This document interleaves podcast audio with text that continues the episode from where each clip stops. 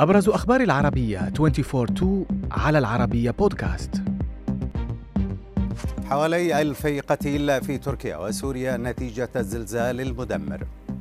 زلزال ثان يضرب تركيا وارتداداته تصل إلى العراق ولبنان. تغريدة باحث هولندي تنبأ بوقوع الزلزال المدمر تثير جدلا واسعا. في أكبر زلزال تشهده البلاد منذ نحو 100 عام أعلنت السلطات التركية عن مقتل 1014 شخصا على الأقل. وإصابة أكثر من 5000 بجروح نتيجة الزلزال الذي ضرب وسط البلاد صباح اليوم الاثنين بقوة 7.9 درجة على مقياس رختر مراسل العربية والحدث أفاد بأن الولايات التركية شهدت أكثر من 66 هزة ارتدادية عقبت الزلزال العنيف مشيرا إلى تضرر أكثر من عشر ولايات وانهيار أكثر من 2800 مبنى في البلاد.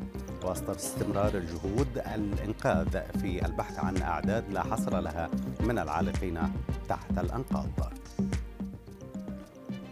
إلى سوريا حيث تضاربت المعلومات حول حجم الأضرار وعدد ضحايا الزلزال الذي ضرب تركيا ووصلت آثاره المدمرة إلى الأراضي السورية لكن المرصد السوري لحقوق الإنسان.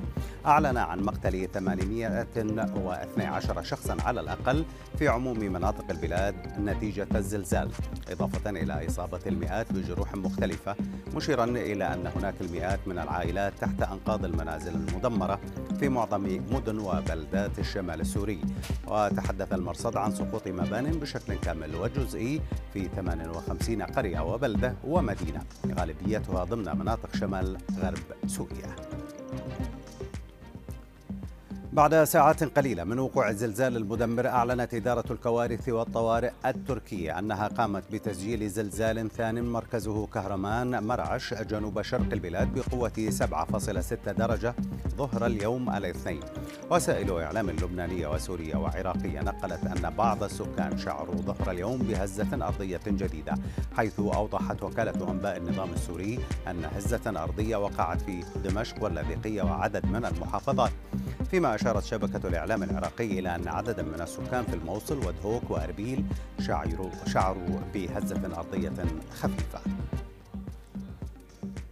أظهرت مقاطع فيديو وصور من سوريا وتركيا حجم الأضرار التي لحقت بالعديد من المدن نتيجة الزلزال العنيف الذي ضرب تركيا ووصلت ارتداداته إلى دول الجوار. المشاهد التي التقطها المسعفون وأشخاص آخرون وتداولها رواد مواقع التواصل رصدت انهيار مبان شاهقة في مدن تركيا جنوب شرقي البلاد. ومن هذا المبنى في مدينة ملاطيا فيما انتشرت مقاطع أخرى لعائلات سورية تبحث عن أفرادها وسط الدمار المخيف وآخرون يطلبون المساعدة لإنقاذهم من الموت.